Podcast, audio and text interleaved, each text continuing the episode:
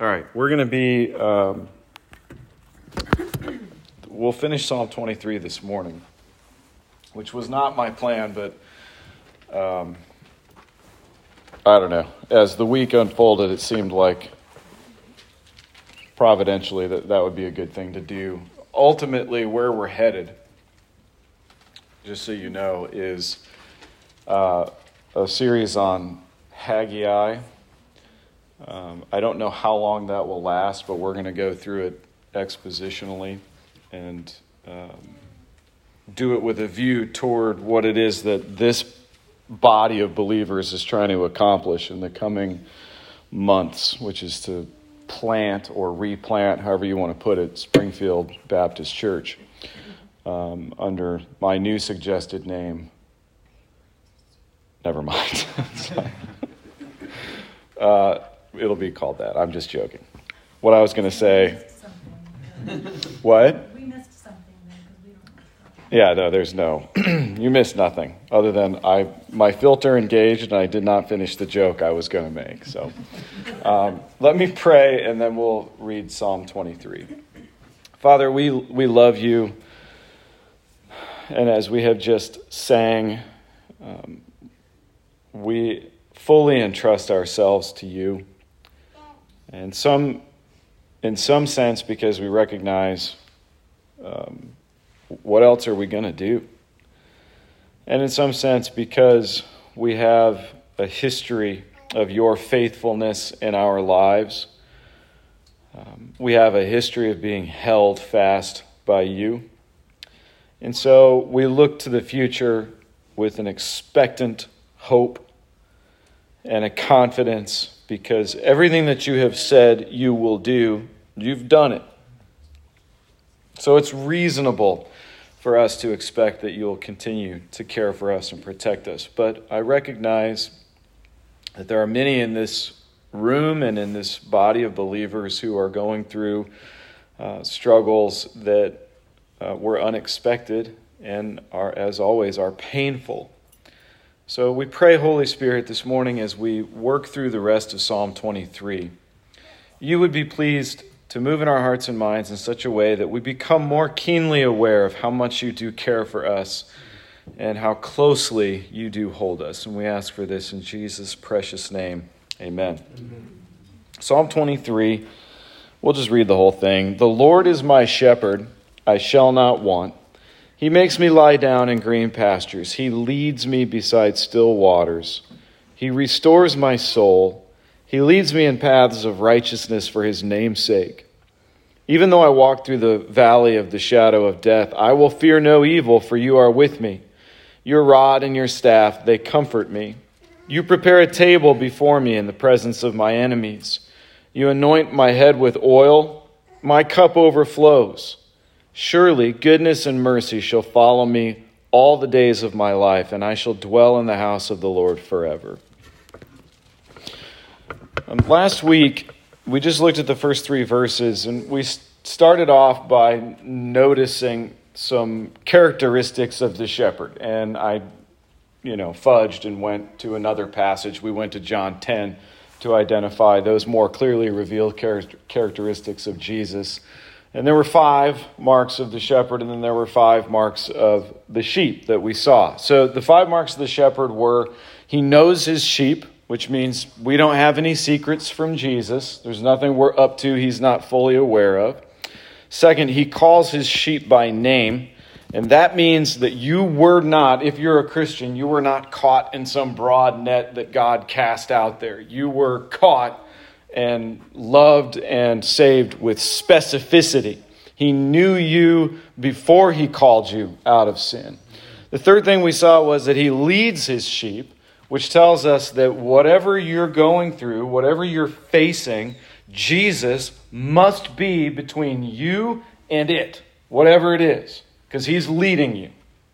That puts him between you and all of the difficulties of life that you face. Fourth, we saw that he came that the sheep might have life. That means that God's desire for you, look right at me, God's desire for you is to live. He doesn't desire your death. He doesn't kind of wish he had just taken you out years ago.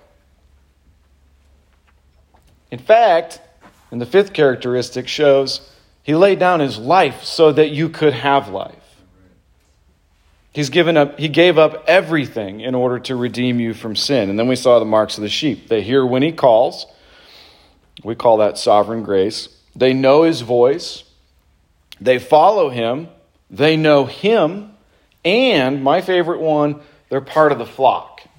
So we're in this together with Jesus leading us. And I, I take great comfort and confidence in, in those marks. We saw the importance of first person possessive pronouns. The Lord is not a shepherd, He is not someone's shepherd, He is my shepherd. Right? That's critical. We saw that He will not withhold, so we will not be without.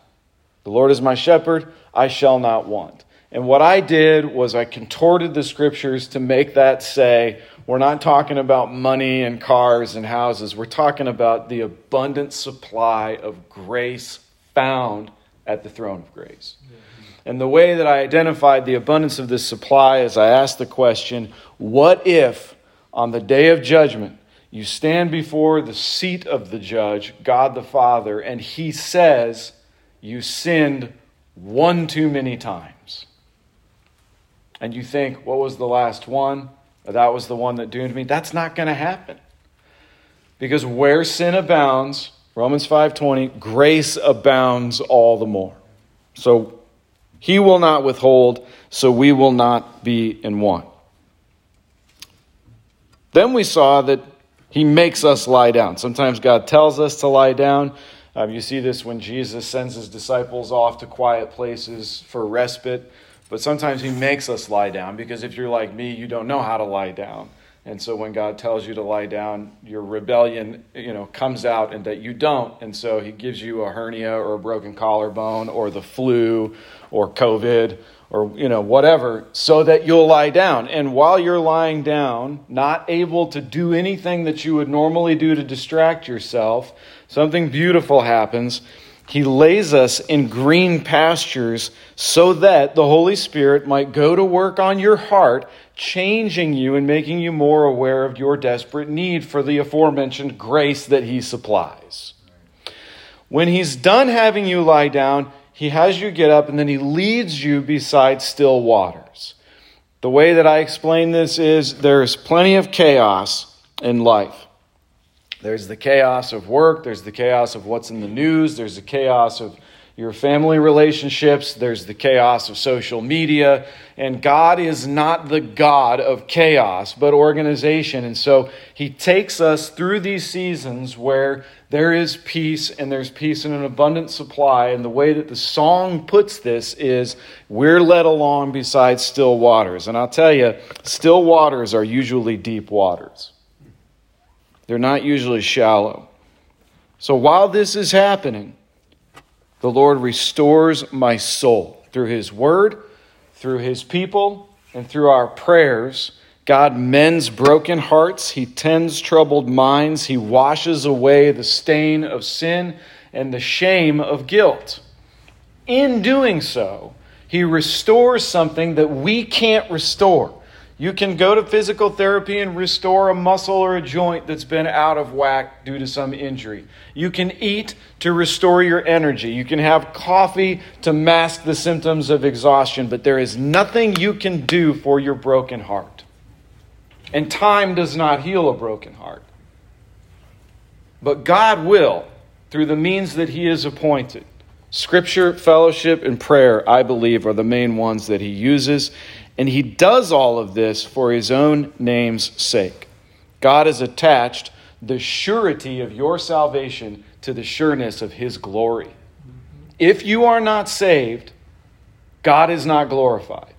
That's how he has set it up. Now, I don't mean that in an absolute sense because I'm not a universalist.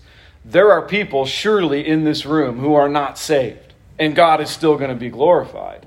I'm talking about the child of God who struggles with the assurance of your salvation. Here's how you know God has said, As sure as I'm glorious, you're going to be my child in glory. He does all this. Look, look at what it says in verse 3. He restores my soul. He leads me in paths of righteousness for his name's sake. That means he's doing it for his own glory. So that was last week. Um, if you don't remember all that, that's okay. That's why I review it. Verse 4. Let's soldier on.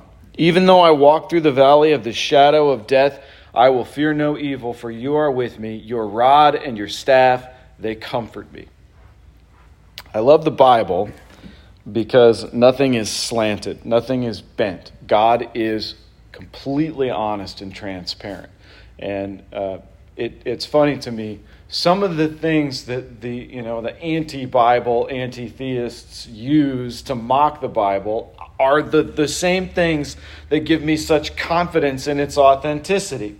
Like oh moses was a terrible person. David was an awful king. Peter wasn't a very good disciple. I'm like i know and if God was trying to trick you, he would have left all that out of his word. But it's all there so you can see it and identify with those people because you're also terrible and not a very good disciple, right?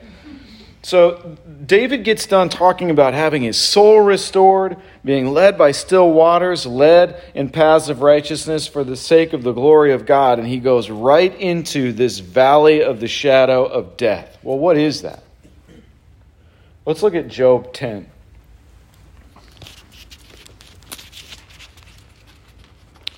Job chapter 10, which is back in your Bible from where we're at. This is a little trick called find a similar phrase in your Bible to explain the one you're looking at. In Job 10, verse 21, we have a description of this same place.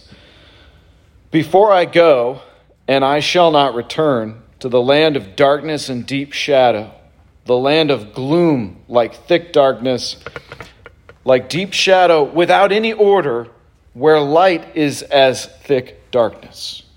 So that's a more detailed description of the place David is talking about in Psalm 23. This is a place, listen, of profound darkness and disorder, chaos, depression, and not hope. I don't, I'm assuming all of us have been in situations in life where we, that's what we felt like we were in, right? Every, like when I was four and I was about to get whipped for doing like and I deserved it that that's your valley of the shadow of death right? When you're 40 maybe it's a little bit different maybe it's a little worse maybe it's the death of your father. Maybe it's a friend who's going through a miscarriage Maybe it's a loved one who's going through cancer. Like there's all kinds of different valleys of the shadow of death where life seems to be all made up of heartache and hurt, right? And this is not me misappropriating the scriptures. David is not ultimately purposely only talking about actually going to death. He's talking about difficult circumstances of life that break your heart. This is the place where hope just kind of evades you. Have you been there? Where what and maybe you know what maybe it's not even circumstances. Maybe you just wake up one morning and you're like everything sucks and I want to die. You ever felt that? And you just can't shake it off just like, "Oh, this is depressing. I'm depressed." You just like you like you, you breathe in depression and you breathe out anxiety and it goes on for sometimes days and weeks maybe it's because you've lost the battle with sin and temptation for the trillionth time maybe it's because you've done something wrong and you're just waiting to get caught there's all kinds of reasons you end up in the valley of the shadow of death. Maybe the future just looks threatening, like you spent too much time watching Alex Jones videos. When you find yourself in the valley, the Lord would have you know this. Look at verse 4. Even though I walk through the valley of the shadow of death, I will fear no evil, for you are with me. Let's look at John 14 together. John chapter 14.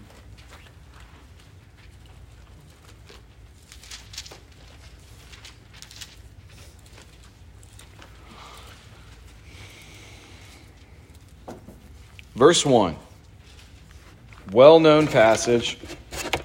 Let not your hearts be troubled. Believe in God. Believe also in me. This is Jesus talking, all right? The, look, this is so important.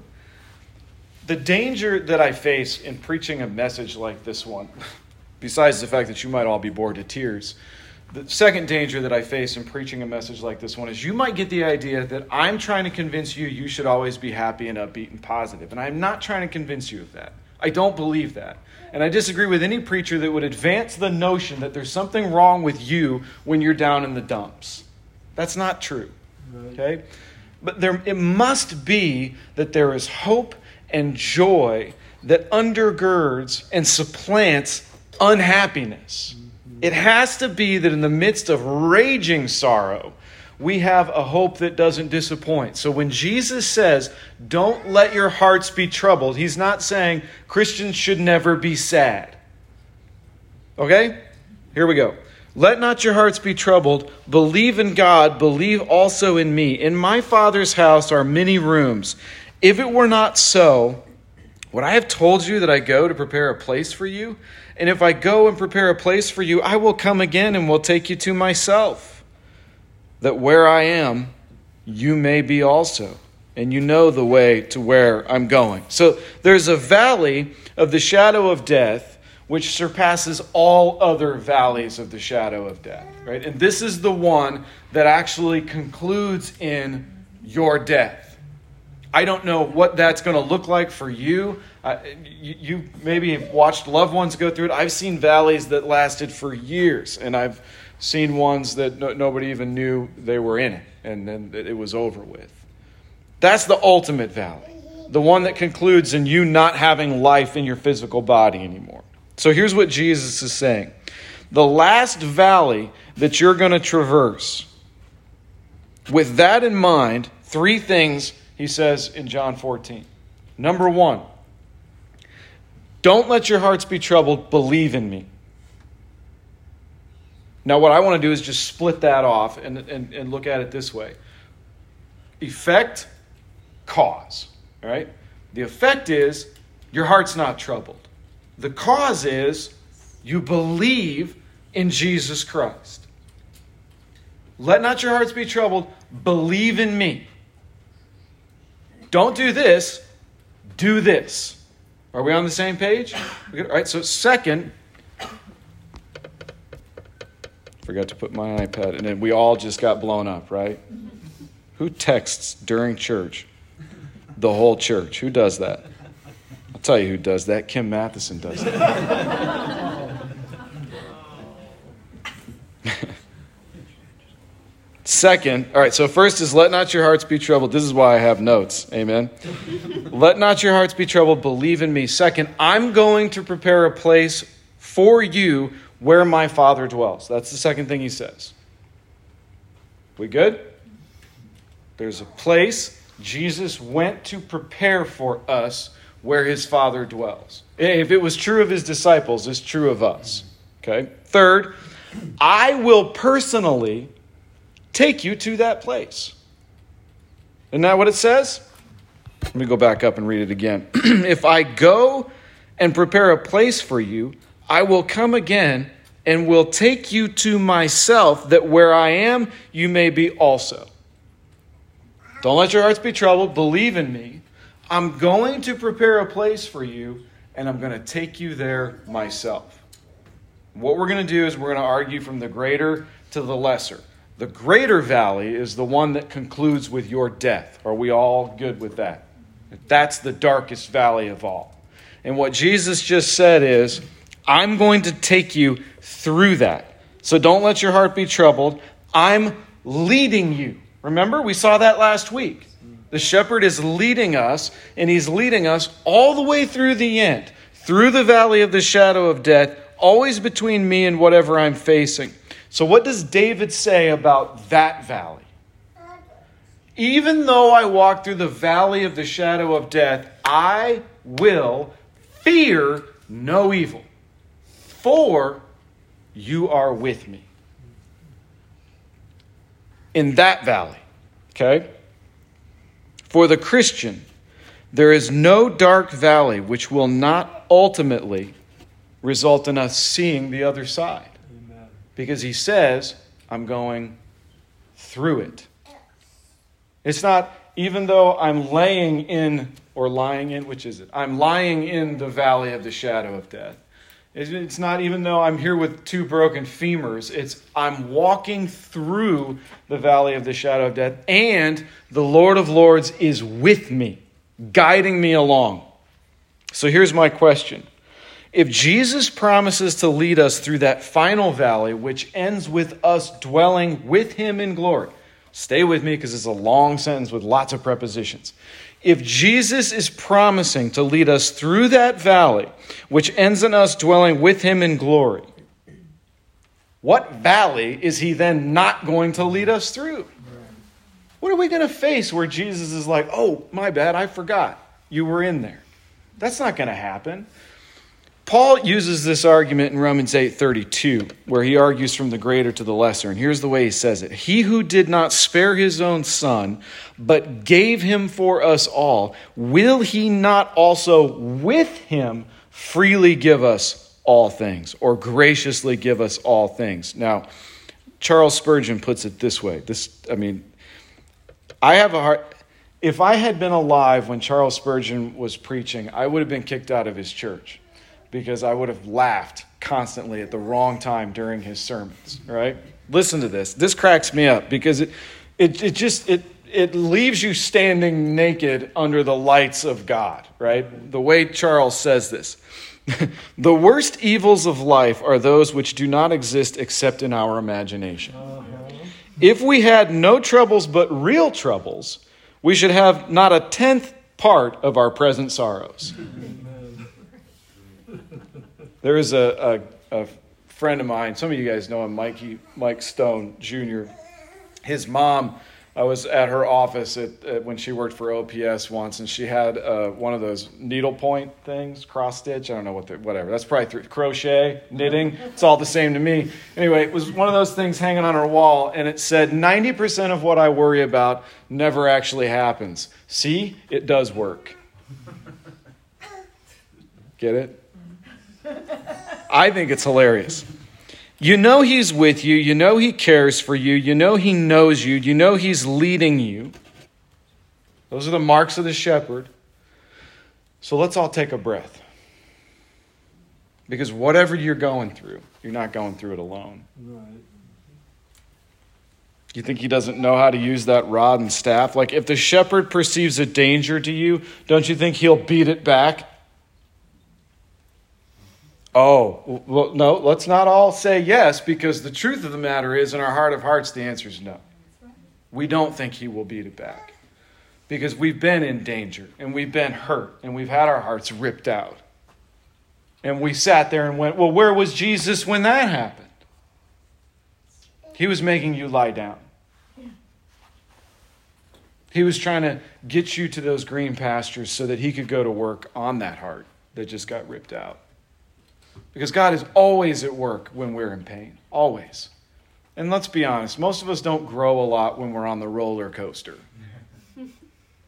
We grow when we're struggling and suffering. You can see the faithfulness of God in your hurts and heartaches. If he sees you wandering off the path, won't he use that crook at the end of his staff to yank you back? I've been there. Yeah, he does and we're moaning and groaning, oh, life's so hard. Now God's just yanking you back onto the path because you wandered off again. Like, what is there to fear? I'll fear no evil, for he's with me. Well, there is something to fear. Again, the Bible's not going to lie to you. Look at verse 5 because there's enemies. Psalm 23, verse 5 You prepare a table before me in the presence of my enemies. You anoint my head with oil, my cup overflows. Of course, there's enemies. Of course, there are, right? This doesn't surprise any of us, does it? We've met them, we've encountered them. But before we get into that, this is really important. Vic. Vic. He doesn't care. Vic, this is important, all right? and I always struggle with whether or not to say this because I think it's it's one of those tangents I think I don't go on very often, but I probably go on it a lot. And Joelle's not here to tell me. Usually she would let me know. So tangentially, before we get into the enemies, let me advise you to make sure you aren't the problem. Right. Some Christians I've met like they whine and they moan about enemies, talking about, oh, I'm so oppressed because I'm a Christian. And it's like, no, you're oppressed because you're nasty. They're, they're, they're mean, they're spiteful, they've got a grudge against everyone who's ever cut them off in traffic. They constantly put people down. They can tell you what's wrong with everyone else.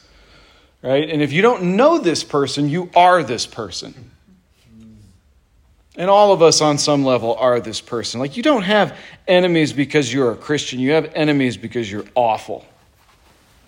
And God lovingly gave you person after person after person in your life to try to point this out to you, but you found something wrong with every single one of them. So instead of having deep, meaningful relationships, what you do is you find a new friend group every 18 months or two years. Instead of staying with something that's difficult, you get a new job every 18 months or two years. Because everywhere you go, you find something wrong with everybody around you. And you're extremely good at identifying the faults and failures of people who are out there trying to make a difference in the world and failing at it. You're great at that. If this is you, you don't have enemies, you have consequences. Mm-hmm. And you're in real danger. Have you met people like this? Yeah. I'm always at the edge of being that person because I used to think God gave me the gift of discernment, which means I can identify everything that's wrong with everybody else, and then later in life learned that in fact that just makes you a reprobate. Discernment, I think, is found more clearly in someone's ability to identify the gifts and graces in someone else. The Pharisees thought Jesus was an enemy, so how do you know you're not just like them? It's hard it's hard to be honest. With the exception of Christ, there's never been a spiritual leader on earth who didn't have some faithful friends. So if you don't, I suggest to you that you probably need some counseling. Like you need to go somewhere where there's a person with certificates hanging on the wall behind them and have them kind of go through your life with you and identify some things that you might need to change. Or you're in real danger of being the enemy. All right, so that aside, step two once you know you aren't the problem, stop being shocked that you have enemies. And I love the way Peter puts this in 1 Peter 4 2. He says, Beloved, don't be surprised at the fiery trial when it comes upon you to test you as though something strange were happening to you. Almost sarcastic, like, that really resonates with me. I don't know what that says about me. Of course, you have enemies. If you're going to live like Jesus and make any kind of concerted effort at all, people are going to oppose you. I know I've said this a hundred times when, i when, when I've been preaching, but now I'm living it, right? Because I'm back out there in the secular marketplace. And I'm, hear my heart. This isn't me going, look how martyr I am. Uh, that's not what I mean at all. But I know for a fact, if you do your job, you'll make enemies.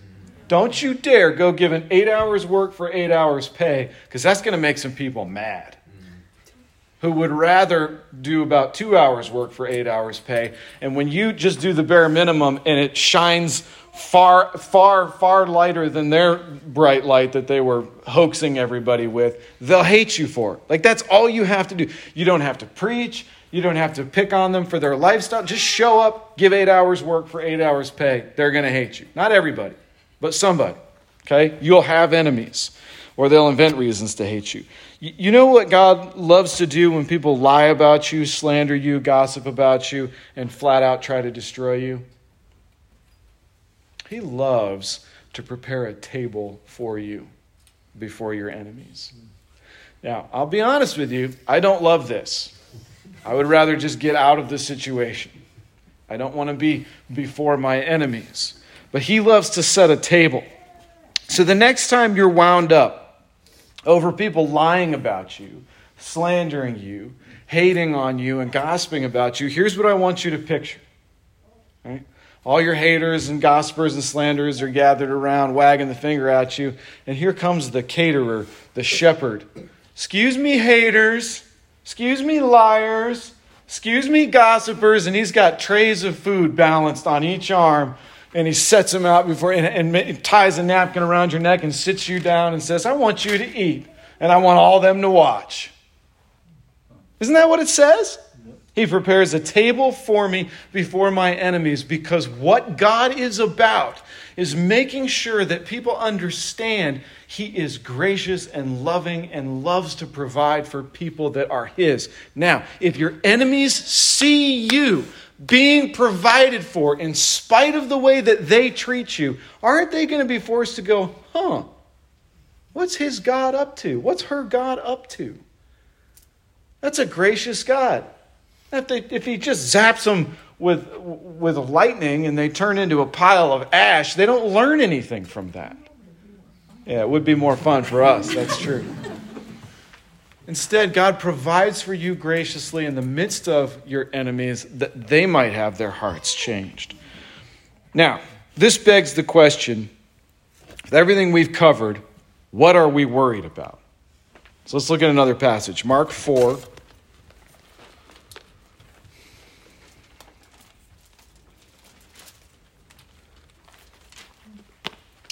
Uh, in the end of Mark 4, verse 35.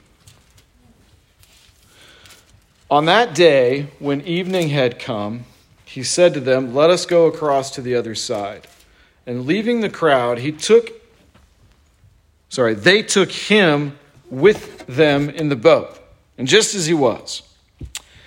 And other boats were with him. And a great windstorm arose, and waves were breaking into the boat, so that the boat was filling with water. And he was in the stern, asleep on the cushion. They woke him and said, Teacher, do you not care that we are perishing? And he awoke and rebuked the wind and said to the sea, Peace, be still. And the wind ceased, and there was a great calm. And he said to them, Why are you so afraid? Have you still no faith? All right, let's see who was paying attention. What's Jesus doing in the beginning of this story? He's asleep, okay? How did the disciples interpret that? Yeah, he doesn't care. Now, I want to be more gracious to the disciples than a lot of preachers and just say, I get it. If you're in the boat and Jesus is sleeping and the waves are breaking into it, it's reasonable to conclude that maybe he's not aware because he's asleep. That's not unreasonable, right? So if you're panicking and you see the shepherd sleeping, won't you also think maybe he doesn't realize what's happening? Okay. What if you're panicking? Listen, don't worry about all that activity. Listen. What if you're panicking and you see the shepherd setting a table? He's not asleep. He can see what's going on, he can hear what's going on, and you look at him and he's setting a table. Now there's less room for you to assume he's unaware. So, what you might start to think is maybe I'm worried for no reason because he's setting a table. There's a hilarious story I've got to tell you about sheep. Um, I've never seen this in person. It was just something I stumbled across week before last while I was reading about sheep. Um, evidently, and this is the right community to bring this up in because somebody's probably done it. There's there's this thing they they like show sheep for competitions and stuff. So they'll they'll wash them, they'll give them a little trim, little haircut, and then they put a, a cape and a hood on the sheep to keep it from getting waller and dirty again, right? So when there's a bunch of show sheep in a pen and they take the first one out and they wash it and they trim it up and put the cape and the hood on it and then they bring the sheep back to the pen the rest of the sheep freak out because it's like this new monster has just come into the pen and they run away from the danger. And the sheep with the hood and the cape on is like, there's something dangerous. And it runs with them. So for a long time, the monster sheep that doesn't realize there's anything different about himself is chasing the other sheep around the pen. And it's hysterical, right? Now, if the sheep would just pay attention to the shepherd, that there's like and he's laughing, then they would know, oh, clearly there's no danger. But they don't do that. So, what is it that this psalm is trying to tell us when he says, You prepare a table before me in the presence of my enemies? I think what he's trying to tell us is if you look at the shepherd and he's setting a table, you got nothing to worry about. It's okay. Breathe. God's got it. Whatever it is, he's got it. And that brings us to verse 6 back in Psalm 23. Surely goodness and mercy shall follow me all the days of my life, and I shall dwell in the house of the Lord forever. When I was a kid, um, here, when we first we moved here in like 91 92 and got this house in papillion where the shower because my mom's such a princess the shower the boys all had to use was in the basement and it wasn't like in the basement like at the bottom of the stairs. It was in the basement and then you had to go through this whole labyrinth of unfinished you know concrete and like single light bulbs here and there on pole chains all the way to the back corner of the basement next to a foundation wall where the shower was it was like you know that old 80s orange light everywhere and the shower was not super clean so when you're when you're leaving the basement, having showered, I used to think I was the only one that thought this. I always felt like this is like a perfect story for you, Vern. You should be listening. It's a good story for you. I always felt like I was being pursued. Did you guys ever go through this? Like leaving the basement, you're being pursued. You don't know by what, but there's definitely something after you. So you have to sprint and as like grab lights and turn them off as you're sprinting out of the basement because you don't want to get in trouble for leaving the lights on. so there was one time where I figured out, okay, it must be that the pursuit does not begin until you leave the shower because I'm safe in the shower, right? so I left the water on, dried myself, in the shower, like just dodging the water, dried myself off, got out, very surreptitiously got myself dressed, shut off the water, and sprinted through the basement, slamming doors behind me and turning off lights. And I got all the way upstairs unscathed. My mom and my brother are sitting in the kitchen, and they surmised, because you could hear when the water got shut off, that I hadn't showered because it was too short of time between when the water went off and I emerged at the top of the steps. But I was just fleeing for my life. Right? We've been there. David closes this song beautifully. He opens it with this introduction to the shepherd, and he tells us the shepherd's not going to withhold, so that you're not going to be with it. You're, you're, you won't be without. He tells us that the shepherd makes us lie down and rest in pastures of grace, and he tells us that the shepherd leads us. So Jesus is out front. Between you and whatever you're facing is Jesus. Are we, we good? Everybody with me? Okay. Now, things turn dark. There's a shadow. There's evil. You're in the valley. And he says, Don't be afraid of the evil because God's with you. And then he says, The shepherd prepares a table for you in the presence of your enemies. So don't even be afraid of enemies. There's this meal that got prepared. But the way this song closes is by far my favorite part. Think about it.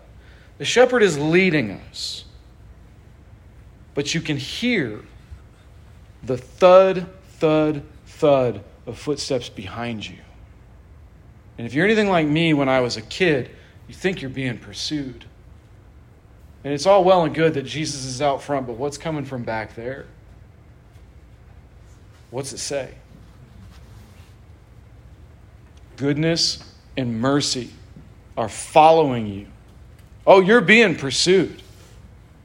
The shepherd is leading, and goodness and mercy are pursuing you all the days of your life. It just doesn't feel like it when you're in the valley. And I shall dwell in the house of the Lord forever. So Jesus is out front. Goodness and mercy are bringing up the, the rear, and we're going home. Amen? Let's pray.